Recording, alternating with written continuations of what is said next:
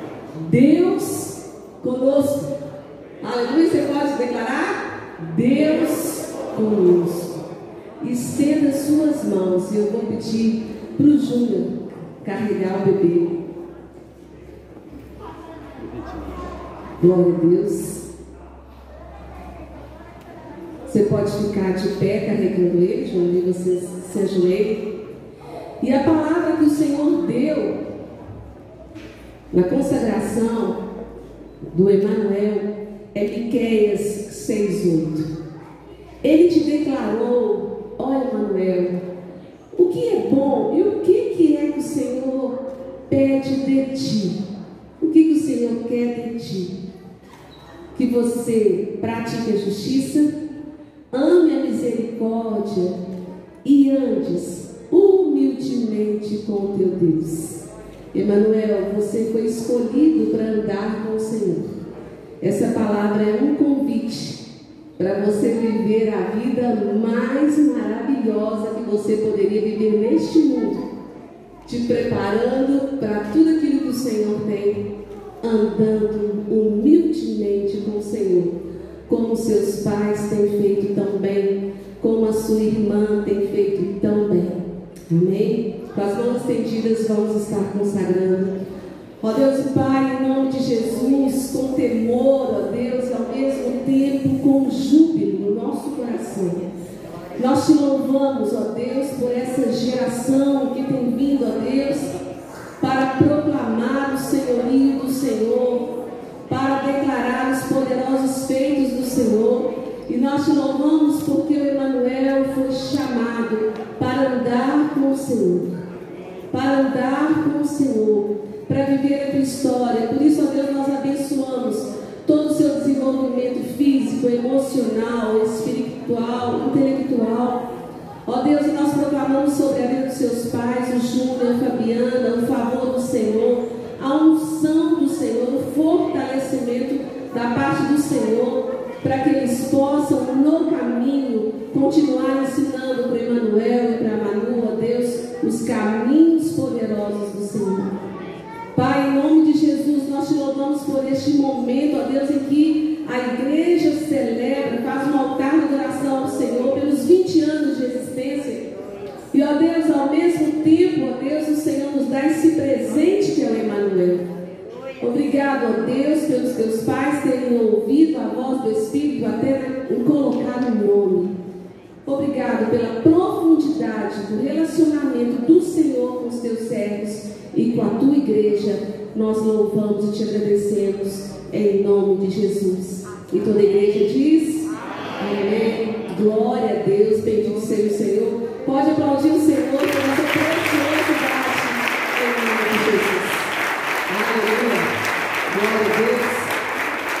Ah, são tantas emoções. Tirar as fotos. Isaías chegou aí?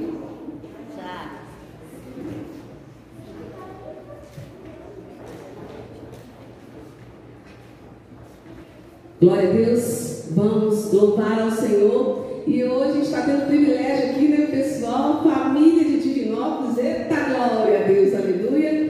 Vamos celebrar juntos ao Senhor. Aleluia.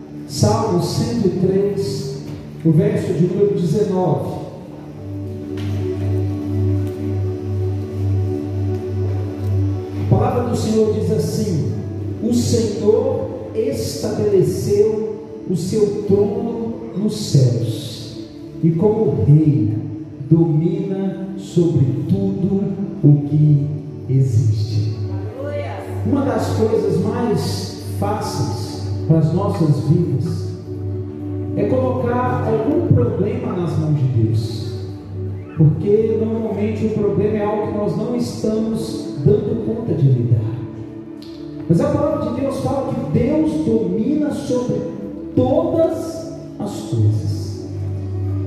E algumas atitudes nossas demonstram se nós confiamos ou não confiamos em Deus. Nesse momento, nós vamos ter a oportunidade de demonstrar com uma atitude prática no nosso coração, na nossa vida quando nós colocamos no altar do Senhor os nossos dízimos e ofertas, nós estamos declarando: Deus, eu confio que a minha vida financeira pertence ao Senhor.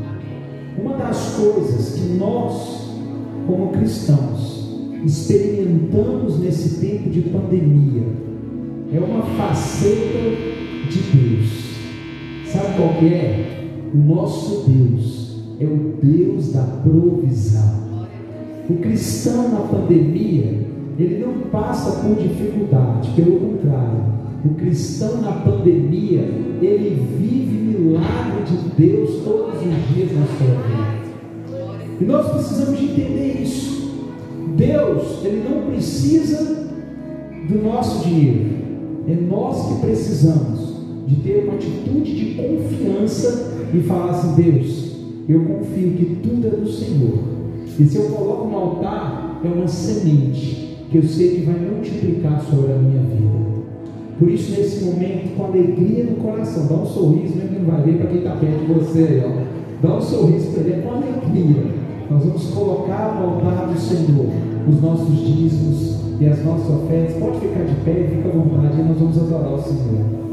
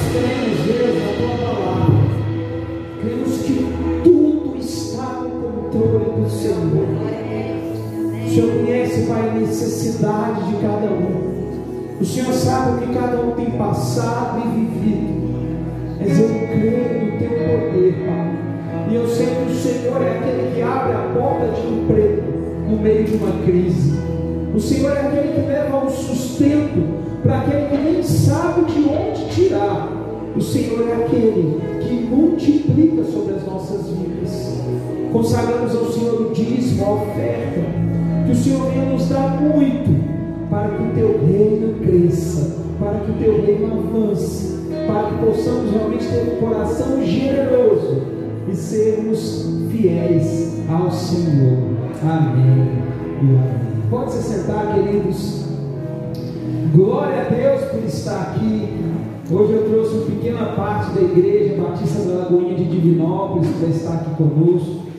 Infelizmente, não teve como a minha esposa vir, meus filhos, Estou com mais um milagre lá em casa. Minha mãe deve ter mostrado a foto também para variar um pouquinho. Né? Já viu. Estou com mais um milagre lá em casa. A Clarinha chegou, está com um mês e pouquinho.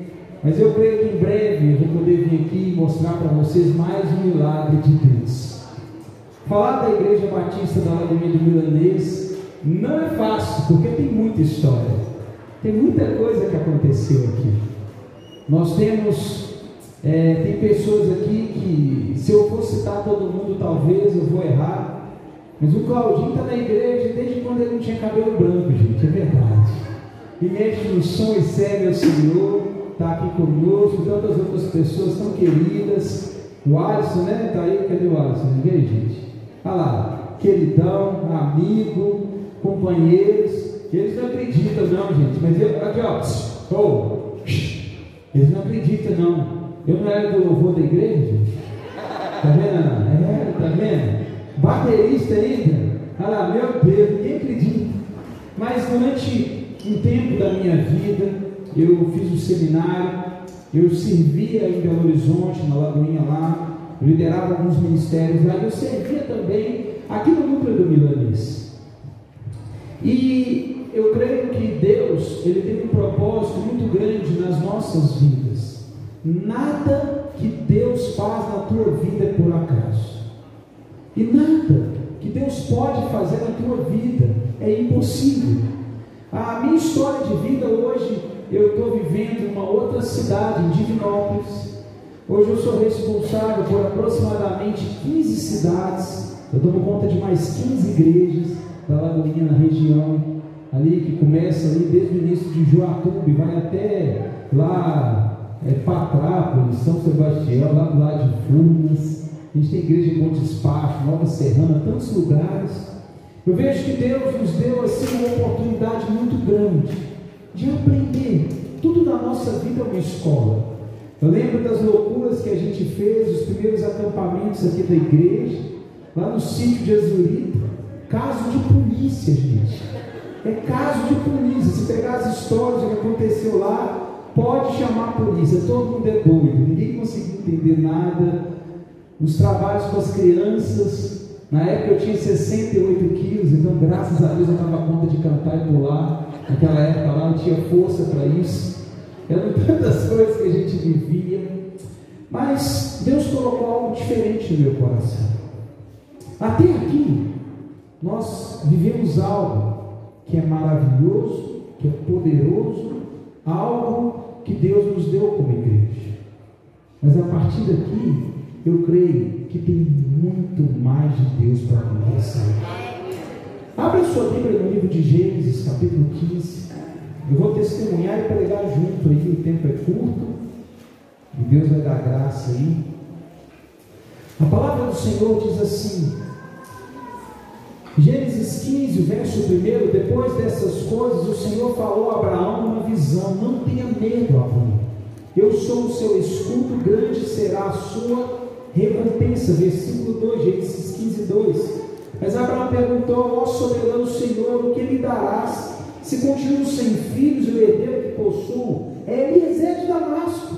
E ele acrescentou: Tu não me destes filho algum um servo da minha casa será meu herdeiro. Então o Senhor deu a seguinte resposta: Seu herdeiro não será esse. Um filho gerado por você mesmo será o seu herdeiro, levando para fora da tenda, disse-lhe: Olhe para o céu e conte as estrelas, se é que pode contá-las. E prosseguiu: Assim será a sua descendência. Abraão creu no Senhor e isso foi acreditado como justiça. Até aonde a nossa fé pode nos levar? O interessante é que Deus escolhe as situações mais ilógicas para produzir grandes coisas nas nossas vidas. Deus escolhe as coisas mais loucas para produzir coisas que você nunca pode imaginar. Quando a gente fala muitas vezes de fé, logo vem na nossa mente a ideia de que é algo produzido dentro de mim, é algo que vai acontecer por causa. Não, a fé não é você produzir resultado. A fé é você abraçar um resultado, porque você crê que Deus é fiel, independentemente das circunstâncias, Ele pode fazer. A fé não tem a ver com aquilo que eu quero, a fé tem a ver com aquilo que Deus quer. A fé não tem a ver com talvez uma confissão positiva, com falar algumas coisas, vai acontecer, não. A fé é você acreditar nos resultados que Deus vai trazer sobre a tua vida, sobre a tua casa, sobre a tua família, sobre a tua história. A fé mexe com as estruturas que não são palpáveis, mas são possíveis, porque não existe nada impossível para Deus. Deus chega para um homem, Ur de Caldeus, um homem pagão, o peso de muitas práticas contrárias a Deus Aquele homem não tinha nada de especial. Deus não escolhe pessoas especiais, Deus torna as pessoas especiais. Abraão não tinha nada de especial. Deus chega para aquele homem que vive uma realidade sem Deus, que vive uma vida sem Deus, e chega para aquele homem e traz uma visão do céu. Primeira coisa que você precisa de entender para a sua vida: ninguém se apresenta para Deus é Deus que se apresenta para mim e para você. Talvez você fale assim, um dia eu fui atrás de Deus. Não. Deus moveu o mundo, moveu o céu, para que você tivesse um encontro com Ele. É Deus que toma iniciativa, Ele é o autor, Ele é o consumador, Ele é a base, é aquele que faz tudo. Não tem nada específico para que Deus possa trazer algo novo para a sua vida. Não existe ninguém velho demais para receber sonhos novos de Deus. Não existe ninguém jovem demais que não possa ser capacitado e usado por Deus. Quando eu saí daqui do núcleo, o último culto que eu participei, lembro direito, eu toquei e preguei. Tá vendo? Eles nunca me criticando aí. Eu lembro que no momento final do culto, foi colocado meus pés no sapato. Falando de um novo tempo que Deus iria me dar. Eu fui para uma cidade, Divinópolis, que é tão interessante que o que nós mais escutávamos naquela cidade, que a igreja não caminha, que a igreja não cresce, que nenhum trabalho vai para frente, que nada acontece. E o grande problema meu e seu é que nós temos a tendência de padronizar nossa vida dentro daquilo que todo mundo pensa e todo mundo quer. Mas se você vive a vontade de Deus na sua vida, não existe um padrão na terra. O padrão tem que estar no céu. E Deus sempre tem algo novo para fazer nas nossas vidas. Quando eu cheguei na igreja, uma situação tão difícil, um tempo tão difícil, tão escasso. É, aquele ditado parece que estava dando burro em ponta de faca, nada acontecia. Mas eu saí daqui com uma palavra. Que eu não estava indo porque eu queria, eu estava indo porque Deus me enviou. E quando Deus me enviou, Ele me deu uma outra palavra. Que naquele lugar Deus iria me usar. Eu não fui por uma condição humana, eu não fui por as minhas habilidades, eu não fui porque eu achava que eu daria conta, eu fui porque tinha uma palavra de Deus para a minha vida. Nós estamos aqui nessa igreja hoje, sobre a nossa família, nós estamos colhendo o que a minha bisavó, Dona Delminda, plantou em oração e fé. Hoje, quase toda a minha família se ela está se rendendo aos pés do Senhor, foi por causa da minha bisavó. Nós estamos colhendo algo que ela plantou. Eu fui o único bisneto que tive o privilégio de ter um convívio com ela. Eu lembro que quando eu era pequeno, a gente morava na mesma. Ela morava em cima, nós morávamos embaixo. E todo dia eu saía com a minha bisavó. Ou para evangelizar no ônibus, ou para evangelizar numa cadeia que tinha do lado da casa da minha avó, ou para evangelizar no velório ali no cemitério do Bonfim.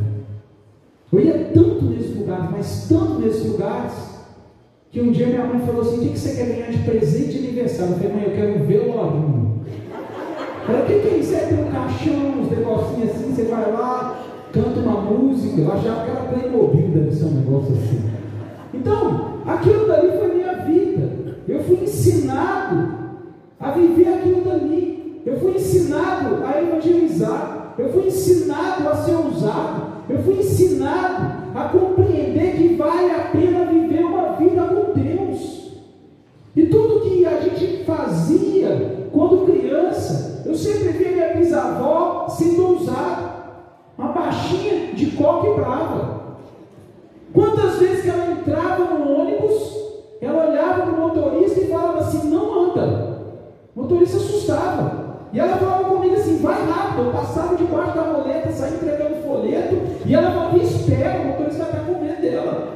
Ela cantava a música dela, pregava a música dela, e aí quando ela acabava, se tivesse alguém sentado na cadeira de todos, ela tirava, sentava, e a gente parava no próximo ponto. Muitas vezes nós íamos de ponta em ponta até o centro da cidade, e voltava de ponta em ponta até a casa dela. Ela nunca deixou de falar do amor de Deus. No velório, eu vou falar uma coisa que eu não queria saber quem era o morto. Ela entrava e pregava. Se a família queria, não queria, ninguém segurava a velhinha. Tinha condição. Isso eu fui aprendendo, talvez de uma forma tão inconsciente, a compreender uma coisa na minha vida. Se eu me disponho para Deus, quem abre a porta é Ele, quem direciona é Ele, quem faz é Ele, quem move é Ele, quem sustenta é Ele. Então, na minha vida, quando eu cheguei em Divinópolis, as pessoas falavam de tanta coisa que nunca aconteceu lá, no meu coração veio algo tão quente. Olha, eu conheço um lugar que nós começamos uma igreja no lugar mais improvável, numa grama, um lugar em que anos a gente ia para o culto, chovia até cinco minutos antes do culto. Mas faltava cinco minutos para começar o culto. Deus tirava aquela nuvem preta. A gente enxugava as cadeiras e passava o culto. Acabava o culto, não dava tempo nem de tirar as cadeiras, caiu outro dilúvio. Um lugar totalmente improvável. Uma casa que virou uma igreja. Um lugar em que, em alguns momentos, era até engraçado, dava o horário do culto. Todas as casas da rua ficavam desertas. Porque quem ia para a igreja era todo mundo para a rua. Um lugar totalmente improvável para que algo pudesse acontecer lá. Mas Deus estava ali. Deus estava se movendo. Talvez as pessoas que estavam ali Mas a incapacidade humana não é nada para aquilo que vem do céu, do poder de Deus. Um baile que todo mundo achava que era bife milanês. Pode vir alguma coisa boa do milanês? Se você nunca viu nada bom do milanês, hoje em Divinópolis, uma das maiores igrejas da cidade é a Igreja Batista da Lagoinha.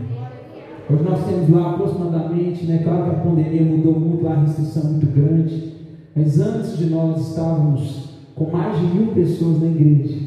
No lugar que as pessoas falavam que ninguém conseguia fazer dois cultos numa igreja. Nós estávamos fazendo três. Agora a pandemia está tá mais devagar, nós estamos fazendo esses cinco domingos. Porque se quer arrumar confusão com Deus, eles arrumam, porque Deus faz. É tão interessante, querido, que o maior sonho que Deus colocou no meu coração foi ir para um lugar que eu pudesse fazer algo que não tinha. Não porque eu era bom, mas porque eu experimentei da parte de Deus tanta coisa boa. E quando eu cheguei lá, tantas coisas aconteceram. Esses dias nós estamos vivendo um outro milagre lá em Divinópolis.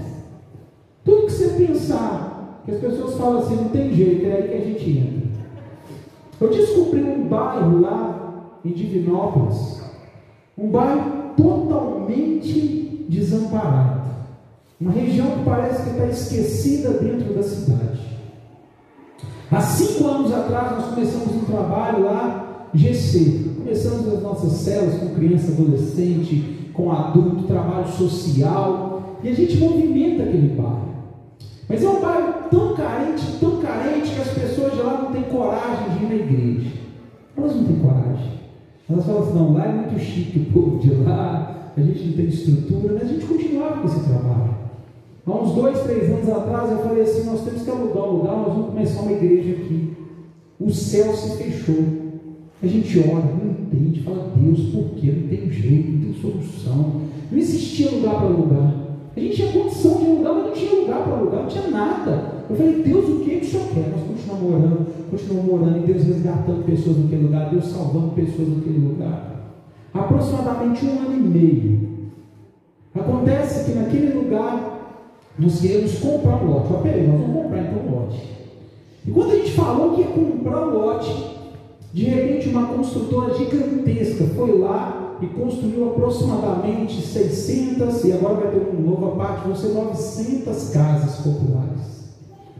Ou seja, para aquela região que era só mato e não tinha ninguém, está chegando 900 famílias para aquele lugar.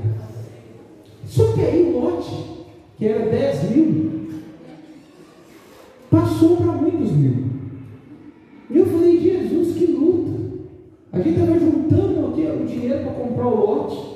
E na hora que a gente consegue o dinheiro para comprar o lote, vem esse povo, enche de gente aqui, e não tem como comprar o lote.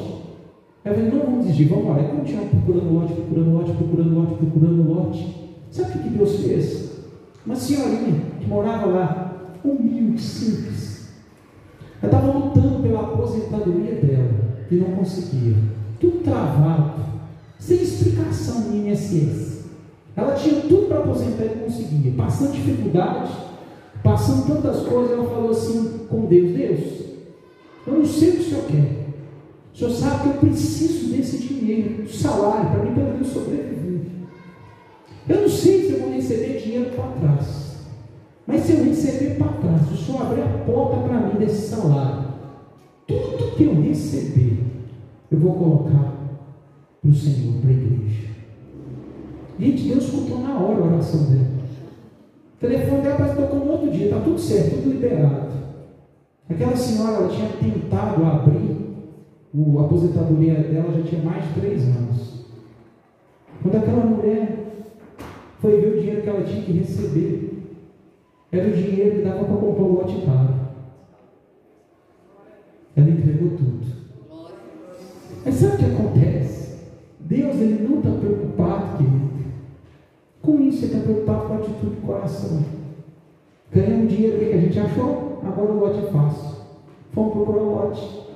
Pegamos o lote no lugar principal do bairro. O bairro tinha asfalto, por causa das casinhas, o asfalto já chegou. Não tinha nem mercearia, cheio de mercearia. Está mudando o lote, o bairro. A gente encontrou um lote. E aí nós custamos a encontrar o proprietário, fomos na casa da proprietária, é uma senhora com um filho. Explicamos para ela qual era o propósito da compra do lote. Que nós queríamos fazer um trabalho social com as crianças, com aqueles jovens de droga. Mostramos todo o trabalho que a gente fazia. Aquela mulher, eu tenho que conversar com meu filho amanhã eu te dou uma resposta. Outro dia aquela mulher nos liga, fala assim, olha, eu não vou vender o lote para vocês. Meu marido foi um homem muito ruim, que a única coisa que ele deixou para a gente foi esse lote. Eu não sabia o que eu poderia fazer com esse lote. Meu marido foi um homem que teve problema com bebida, tantas outras coisas. Eu não vou vender esse lote para vocês. Eu vou doar esse lote para vocês. Porque se,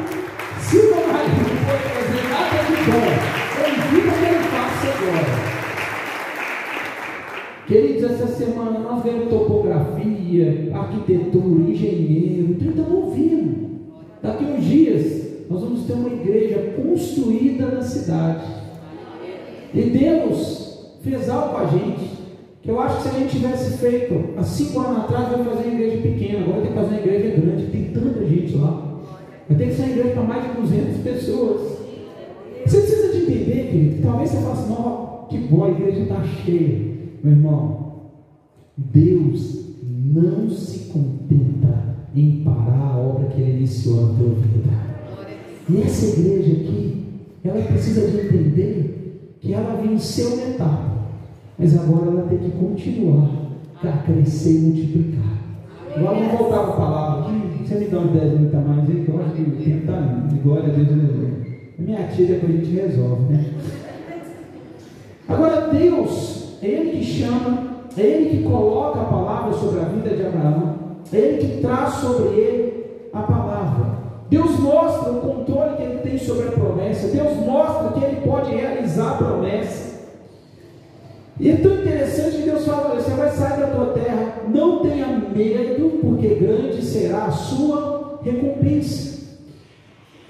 Jesus fala também na palavra de Deus: aquele que crê em mim não será confundido. A fé não é entrar no território do impossível e fazer algo. A fé é você crer que Deus pode fazer, você toma posse de realidades estabelecidas por Ele e você vive aquilo dali. O grande problema é que quando nós olhamos para a nossa capacidade, quando Deus falou isso para Abraão, Abraão falou assim: Mas olha para mim, olha para minha mulher, olha para minha situação. O meu herdeiro vai ser um escravo, que o filho de uma. Não, não tem condição. Abraão apresenta um monte de situação que não seria possível nem para ele, nem para sua esposa. Eu não tenho tempo. A única coisa que eu tenho é esse jovem. Mas Deus responde e fala assim: não tem nada a ver com esse jovem, seu herdeiro vai ser outro. Você quer acreditar apenas naquilo que você tem controle, Paulo? Toma cuidado com isso. Muitas vezes nós queremos buscar de Deus apenas aquilo que é controlável para as nossas vidas. Mas quando você entende que Deus é o Deus do impossível, você começa a buscar em Deus coisas que você sabe que você nunca vai conseguir, mas que Ele vai fazer na tua vida. Eu tenho certeza que minha mãe já deve ter contado para você essa história várias vezes. Mas eu era Flávia, a gente não podia ter filho. E a gente fazia de tudo para ter filho. E toda vez que a gente falava assim, Deus, o nosso filho, Deus falava assim, vai vir, só não falava pronto. A última oração que eu fiz para Deus, eu falei assim, Deus, o negócio é o seguinte, hoje eu tenho uma conversa mais séria com o Senhor. O Senhor deu uma promessa, falou que ia ser pai, mas do jeito que os anos estão tá passando, eu estou achando que você é avô. Que não chega. É, é tanto tempo, Deus. É 12, 13, 14 Joelho doente, costa doendo. Não dá, Jesus, me ajuda. E, e é bem interessante que uma das últimas vezes eu estava no altar consagrando uma criança lá em Divinópolis. E no meu coração eu falei com Deus no meu íntimo. Eu falei, Deus, eu fiz essa pergunta para Deus. Deus, será que um dia eu vou poder consagrar meu filho? Naquele momento o Espírito Santo veio ao meu coração e falou assim: Não, você nunca vai consagrar seu filho. Você vai consagrar o seu milagre. E queridos, passou pouco tempo depois. Uma situação totalmente improvável. Eu, eu para variar um pouquinho, eu tenho umas pedrinhas nos rins, que de vez em quando elas vêm para me levar para o hospital, para dar uma parada. Eu tinha tido mais uma pedrinha, mais um filho que nasceu. E eu estava indo para o hospital, e aquela situação toda enrolada, já não viu o negócio? Cadê as mulheres casadas aí? Homem doente é um negócio louco, né? Gente, não é, gente? A mulher não, a mulher doente, ela passa, faz comida, cuida do filho, troca o filho. O homem doente, não é assim? Pega para mim, parece que assim, nunca tá bom, né? Então eu estava aproveitando a minha doença do meu lado. Eu para a família, não, estou aguentando, te operado, oi Buda, aquele negócio na cama. E aí no meio desse negócio a Flávia começou a passar mal. Eu falei, peraí, é minha vez. Que você não pode passar mal lá, não, você tem que cuidar de mim. Ela falou, não, eu estou enjoado, não, que enjoado, que para com isso. E ai, estou passando mal, ai, eu estou banco. Eu falei, vem não, que eu operei. Está querendo tomar o meu posto aqui, o meu lugar? E aí, normalmente, hoje todo mundo, quando está doente, o que, que ele faz?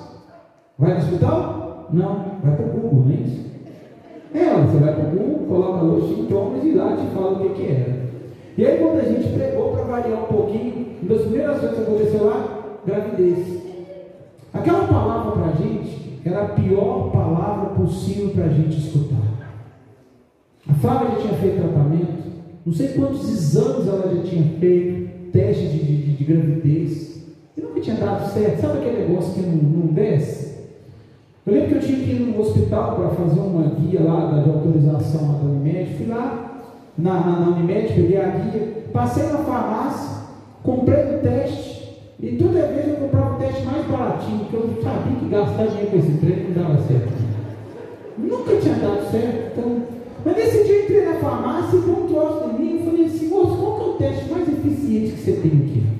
Como que solta foguete, sai luzinha, avisa, apita. Talvez tem aquele negócio do Batman assim, vai aparecer um negócio tá grávida, sei lá. Eu comprei esse cara. Levei para fora e falei assim, amor, já que eu estou muito doente, não dá para gente ir no hospital, você tem que me lembrar. Quem sabe pode ser gravidez, vou deixar aqui para você, você pode fazer o exame. Sexta-feira. Passou sábado, passou domingo, o negócio estava lá ainda. Segunda-feira a Flávia acordou sem contar para ninguém. Foi lá pegar um negócio, foi fazer o exame. De repente a Flávia sai do banheiro com um negócio assim, chorando. Eu falei, não brinca comigo não, ele tá doido, estou ruim, que é o hospital moribundo, doente, aquele negócio todo. E ela vem e fala assim, tá grávida. Nós olhamos lá, apareceu lá mais de quatro semanas, aquele trem todo, eu falei, calma, Flávia. Não vamos, não vamos ficar empolgados com esses treinos, não, porque esse está errado. Vai lá e faz o de sangue. Porque, né? Aí, aí ela foi lá fazer o exame de sangue, a mulher falou assim, olha, talvez eu consiga te entregar o resultado da manhã. Ela falou, pelo amor de Deus, a Flávia contou a história toda para a moça, a moça falou assim, não, daqui duas horas você me liga? A mulher ficou comovida com a situação. Ela ficou. E aí, aquelas duas horas que a Flávia chegou em casa, parecia que o, o mundo tinha acabado, mas as duas horas não passavam. Quando deu duas horas, a Flávia ligou, mas foram cinco minutos, é eternidade. Aí a Flávia ligou para a mulher e falou assim: é, E aí? Nossa, não está grávida, não. Eu falei, é, você está muito grávida. Tem um, 400 mil lá o negócio, não sei como é que esse tem. Aí a Flávia, e agora? Eu falei, não, não vamos empolgar com esse trem, não, depois tá, tá umas trompas, sei lá como é que esse negócio aí. Vamos, meu irmão, já estava difícil, eu não quis nem sofrer. Eu falei assim, vamos, vamos ver se a gente faz ultrassom, porque o ultrassom tem que ver se alguma coisa lá. Isso era lá, terça-feira. Consegui uma vaga de ultrassom mais rápida para quando? Quinta-feira. Eternidade em dobro. Jesus já tinha voltado e chegava quinta-feira. Chegamos para fazer o ultrassom. E aí, quando a gente fez o ultrassom, o médico virou para a Flávia e falou assim: Deixa eu te fazer uma pergunta: quantos filhos você tem? E ser que a gente é velhinho, né? Então, assim, já tendo filho da velhice aí, né? Já tinha uns 30 filhos, 40. Ela falou assim: Não, doutor, esse é o primeiro. Olha que interessante. Tinha muito tempo que eu não fazia um exame de uma mulher que tinha os órgãos tão perfeitos. Naquele momento a gente precisava daquilo que Deus colocou no nosso coração, que Deus não ia nos dar o filho, Deus trouxe a cura para cá. O Theo nasceu, uma bênção do Senhor, anjo do Senhor, ora por mim, gente. Eu sei que deu muito trabalho para o seu pai, esse cabelo branco ali, entendeu? Aguarda, Deus vai mandar um para você, não culpa não. Vai chegar a sua vez, vai chegar a sua hora, viu? Vai chegar. Criança de dois anos e pouco, poderosa Jesus. E veio a bênção do Senhor. E nesse período, a Flávia tinha alguns problemas de saúde, no sentido, ela não tinha menstruação, ela não tinha óvulo, ela não tinha nada. Que continuaram. Ou seja, aos olhos humanos, nada mudou. Mas naquele dia Deus falou assim: está curado. Eu lembro que eu fui falar no culto, a gente brinca muito, né? Eu falei, Deus, agora olha, Deus, o senhor mandou, então é um para dentro e para fora, Deus. Tamanho na sua. E passou um pouco tempo depois, um ano e pouco. A Flávia falou assim, amor, estou achando que eu estou esquisita. descer as vitaminas que tá baixa. Ah, assim, falei, ah, vai lá na, na, nutricionista que você tem que fazer um acompanhamento, eu tomo os trem tudo errado mesmo, vai lá, foi. Aí a nutricionista falou para ela, olha, tem várias coisas aqui que pediu uns exames, falou assim, vou pedir teste de gravidez, não, mas gasta isso não. Porque meu irmão já estava tão acostumado com esse negócio assim que não acreditava. Foi lá, fez o treino, que agradeceu grávido. Eu falei assim, ué Jesus, está rápido assim? O negócio já está acelerado. E foi interessante que a gravidez da Clara, nós não contamos para ninguém, nós descobrimos em agosto. E ninguém viu. Descobrimos em setembro, início de setembro. Aniversário está em novembro. Falei, nós vamos contar do dia do aniversário. Gente, minha mãe mostrou para vocês, né? Que certeza.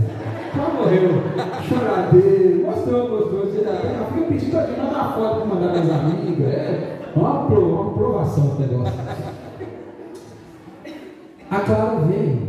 E sabe o que, que eu entendo? Quando eu saí daqui, eu saí daqui apenas com uma promessa de Deus. Que Deus iria me levar para um lugar onde eu queria que eu fosse usado. O que eu fiz aqui não foi nada. O que eu vivi aqui nessa igreja foi muito pouco. Foi o início da caminhada da igreja. Mas aonde a tua fé te leva? A fé que Deus plantou no meu coração nesse lugar me levou para uma cidade desconhecida, aonde hoje eu estou vivendo nos tempos de milagres tão grandes na igreja. A fé que Deus plantou no meu coração me levou para um lugar onde eu recebi meus dois milagres. A fé que Deus plantou no meu coração não me deixou nesse lugar. Hoje eu estou chegando em mais de 15 cidades. Com aquilo que Deus plantou no meu coração. E a pergunta que eu quero fazer para você nessa noite: será que você está satisfeito com aquilo que você já experimentou de Deus? Se tiver, meu irmão, está errado. Deus tem muito mais para fazer na tua vida, Deus tem muito mais para fazer nessa igreja, Deus tem muito mais para fazer na tua história. Queridos, problema todo mundo tem, dificuldade todo mundo tem. Queridos, todos nós vivemos momentos de frieza espiritual. Todos nós passamos por momentos em que parece que o inferno se levanta, momentos em que parece que a nossa família é atacada, momentos em que parece que tudo está conspirando contra a nossa vida. A igreja passa por momentos em que tem um levante de cá, um levante de lá. Nós vivemos a nossa caminhada tantos momentos de crise. Mas eu quero te trazer uma palavra nessa noite no teu coração. Deus ele não está preocupado com a sua crise. A única coisa que Deus espera de você é se você crê nele, porque Ele vai fazer. Quando Deus nos dá uma promessa, Deus não nos dá o mapa daquilo que nós vamos passar. Deus apenas nos dá o resultado do lugar onde nós vamos chegar. Talvez você está assim, pastor, eu estou vivendo um dos piores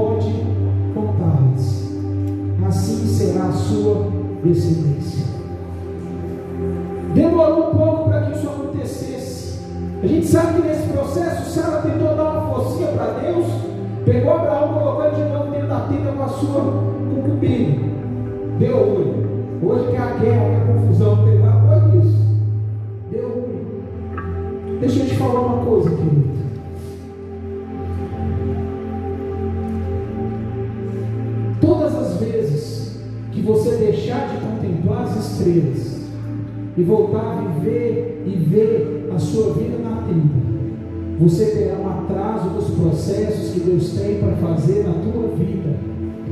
Lá na frente a gente sabe que Deus prova Abraão com a situação do filho que Deus trouxe para ele, ele é aprovado diante de Deus. Mateus 17. Acaba antes, fica tranquilo. Depois a gente resolve em casa. Mateus 17, versículo 14. Quando chegaram onde estava a multidão, o homem aproximou-se de Jesus, ajoelhou-se diante dele e disse: Senhor, tem misericórdia do meu filho. Ele tem ataques, está sofrendo muito, muitas vezes cai no fogo na água. Eu trouxe aos teus discípulos, mas eles não puderam curá-lo. Respondeu Jesus: Ó geração incrédula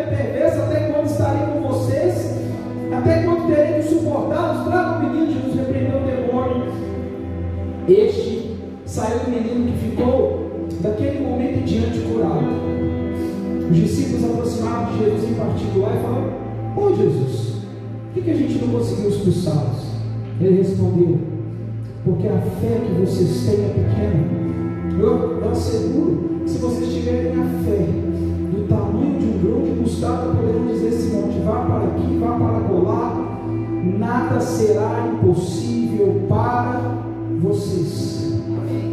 Aqueles discípulos tiveram uma experiência amarga de não conseguirem viver uma experiência profunda com Deus. Jesus não estava falando com eles que eles precisavam de produzir uma fé para ter a cura daquele jovem, mas que eles precisavam de se apropriar da fé para aquilo que Deus já tinha derramado e falado sobre a vida deles. No fundo, eles não acreditavam que Jesus poderia fazer aquilo. Lagoinha Milanês, chegou a hora de você sair da tenda e contarem as estrelas se vocês forem capazes. Deus tem algo novo para fazer nessa igreja. Enquanto a gente ficar aqui dentro, preocupado talvez com o cadeiro, preocupado talvez com isso, talvez nós nunca vamos experimentar algo novo de Deus.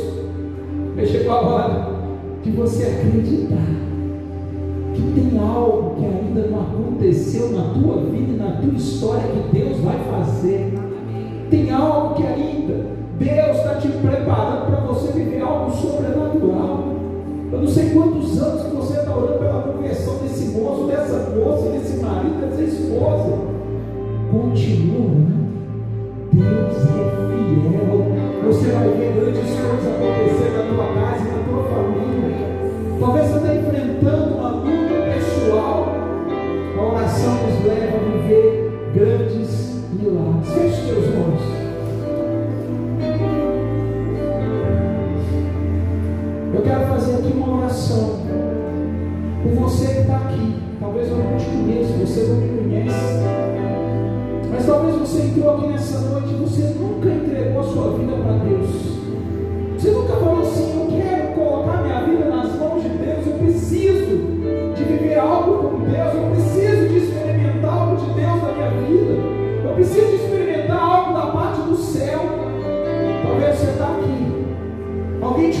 convidou para esse culto, ou talvez você estava longe dos caminhos do Senhor e você fala assim, Deus, eu preciso voltar para a tua casa. Todos os olhos fechados, por favor, se você estiver aqui, eu queria que você levantasse uma das suas mãos mais alta que você puder. Eu quero orar por você. Deus abençoe. Deixa eu uma vida. Deus abençoe. Deus abençoe a sua vida. Deus abençoe a sua vida. Se você fala assim, eu quero entregar minha vida para Deus, levanta bem alto, tem coragem. Eu quero orar por você. Deus abençoe. Você que levantou a sua mão, vem aqui à frente, eu quero orar por você. Pode vir bem rápido, por favor. Pode vir, nós vamos orar por você. Eu que toda a igreja estendesse as mãos aqui à frente.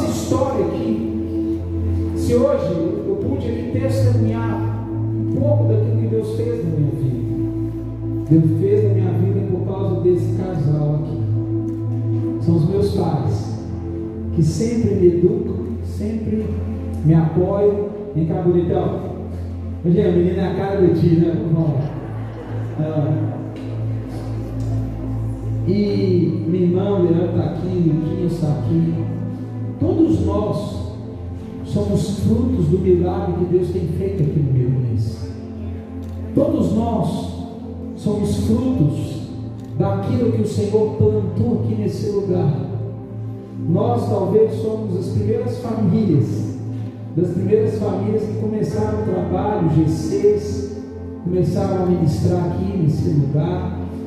Hoje a gente crê que Deus, Ele não, não apenas nos deu a oportunidade de trabalhar aqui, mas nos deu a oportunidade nesse lugar receber milagre. Olha só, isso aqui é um milagre.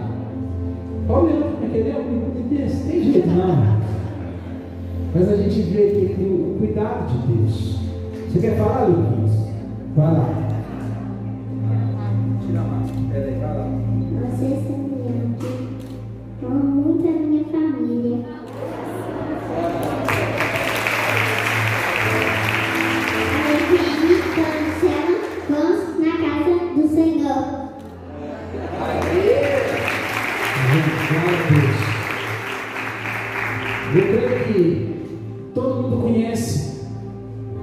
Que a gente faz aqui nesse lugar. Não é porque a gente é bom, mas é porque a gente entendeu que é nesse lugar que Deus nos plantou. E não nos plantou para dar dele, para ficar parado. Deus nos plantou para frutificar. E eu louvo a Deus por vocês, por essa oportunidade de estar aqui. Eu louvo a Deus por essa igreja. E nós queremos realmente, como família, falar para vocês.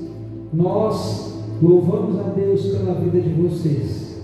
Quando tudo isso começou, eram pouquíssimas pessoas e ninguém acreditava que nós chegaríamos aonde nós chegamos.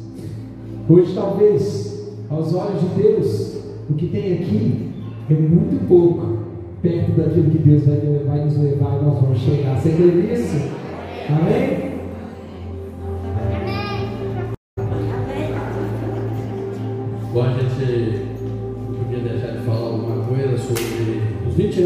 Nós estamos aqui.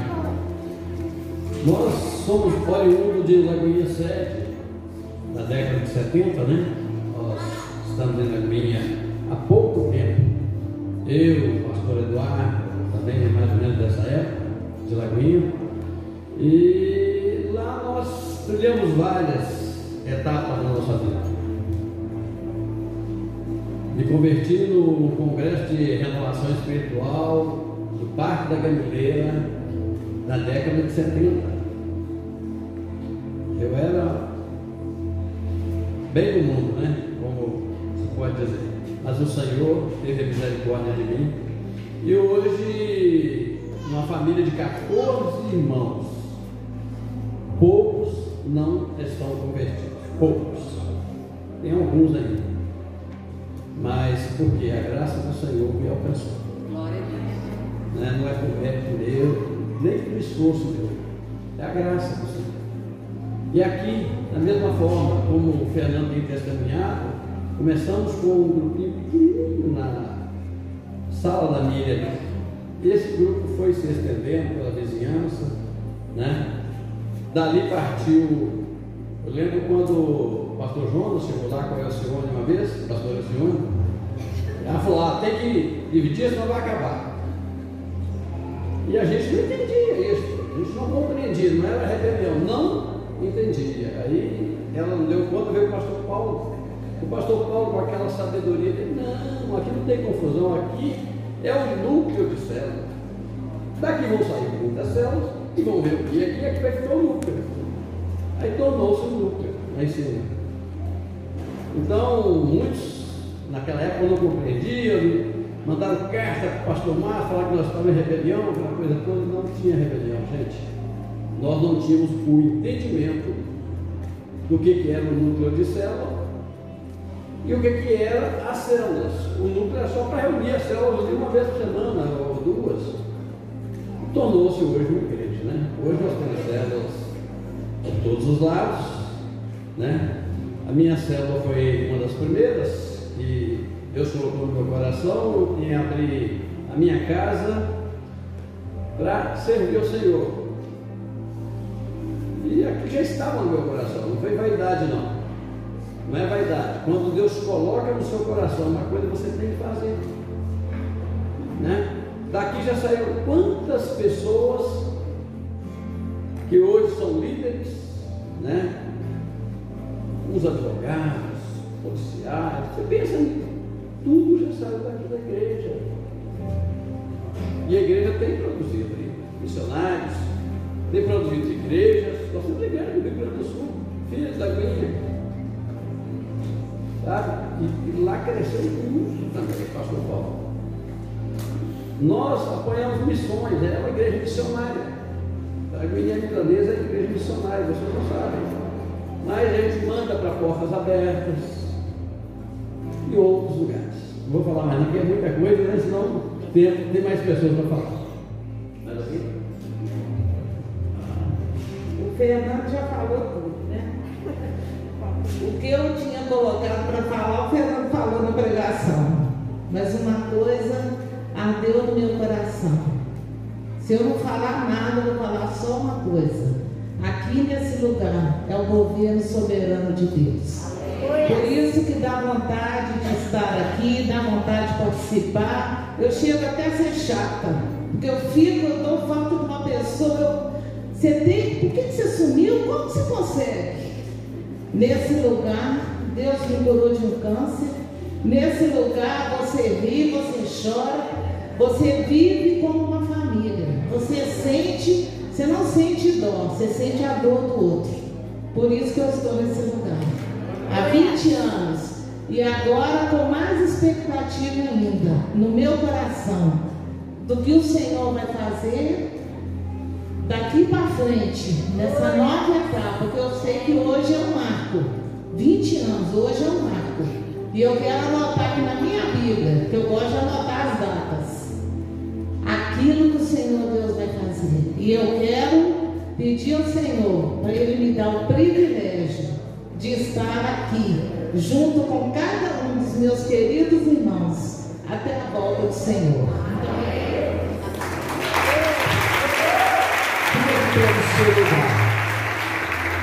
Eu já estourei tudo mesmo, eu vou terminar, mas eu quero fazer uma última oração. Se essa palavra tem um significado para a sua vida, tudo isso que foi ministrado aqui tem um significado para a tua vida. A fé não é você agradecer a Deus por aquilo que aconteceu. A fé é você agradecer a Deus por aquilo que vai acontecer. Eu queria que você fechasse os seus olhos. Você vai apresentar a Deus, talvez, a, aquilo que você tem mais expectativa na tua vida. Talvez é a salvação de alguém da tua família, talvez é um romper ministerial, talvez é algo que Deus tem para fazer, não sei, na tua vida. Comece a orar no teu lugar. Eu não posso sair daqui sem ministrar na tua vida. Comece a orar. Comece a orar. Será que nessa noite você compreende que o que você está fazendo agora, você vai produzir algo poderoso no céu. O que Deus vai fazer na tua vida agora, na tua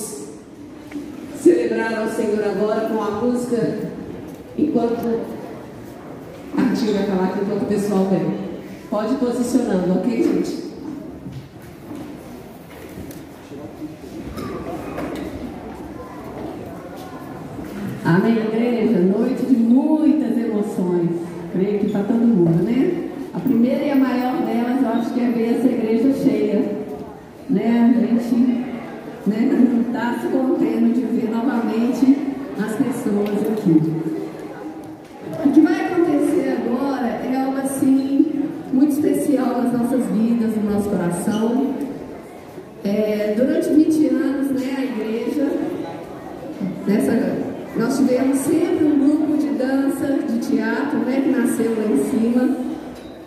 E nesses 20 anos, nessa comemoração, ano passado o grupo fez, o Grupo Alegrar, fez 20 anos, né? E nós não podemos fazer nada com a pandemia. E esse ano, Deus nos trouxe esse momento de poder comemorar agora em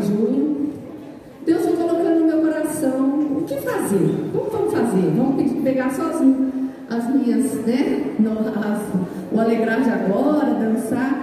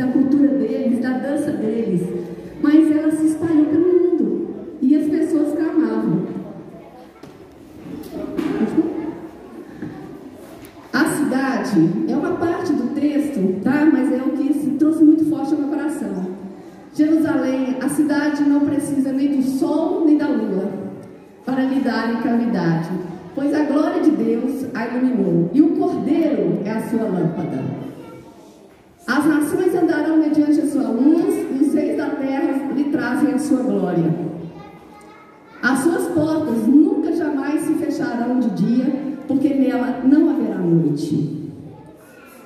E lhe trarão a glória e a honra das nações. Nela nunca jamais penetrará coisa alguma contaminada, nem os que praticam abominação e mentira, mas somente os escritos no livro da vida do Cordeiro. Então, nessa noite, tenha certeza de estar com o seu nome escrito no livro da vida. Amém?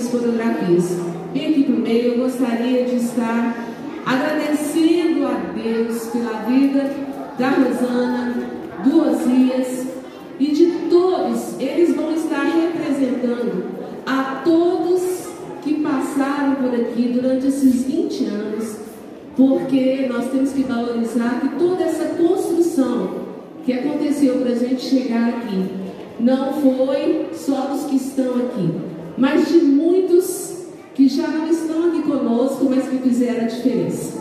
E eu não podia perder essa chance hoje de maneira nenhuma. Pai, em nome de Jesus, nós celebramos a vitória do Cordeiro Santo de Deus, Pai. E, ó Deus, nós não temos palavras para descrever quando nós voltamos há 20 anos atrás. E, ó Deus, nós lembramos de quantas e quantas vezes, ó Deus, a Rosana e o Osias saíram lá do bairro Renascença, de uma igreja pronta, bonita, para poder vir, ó Deus, ensinar para a gente ali na grama coreografias, trazendo testemunho e trazendo motivação de vida para tantos que passaram por ali. E, ó Deus, é semente tão boa que até hoje perdura para a glória do teu nome. Pai, que seja sobre a vida da Rosana, que, sobre, que seja sobre a vida do Osias e de cada pessoa que já passou por aqui durante esses 20 anos, estejam aonde estiverem, que possam receber a recompensa do alto que possam ser, ó Deus, abençoados com a bênção com que eles abençoaram este lugar que o Senhor está, em nome de Jesus. Amém. Amém. Glória a Jesus. Aleluia. Pode se sentar. E agora, para homenagear o Osias, né? a gente vai estar tendo essa coreografia do Revolution que foi a música mais dançada naquela drama. Então, para a glória do Senhor, vocês podem celebrar e nós vamos estar celebrando junto. Acho melhor ouvir de pé, viu gente? Participar de pé desse desse revolution. Vamos louvar o Senhor. Não eu acho que atrapalha para ninguém ver, então vamos sentar.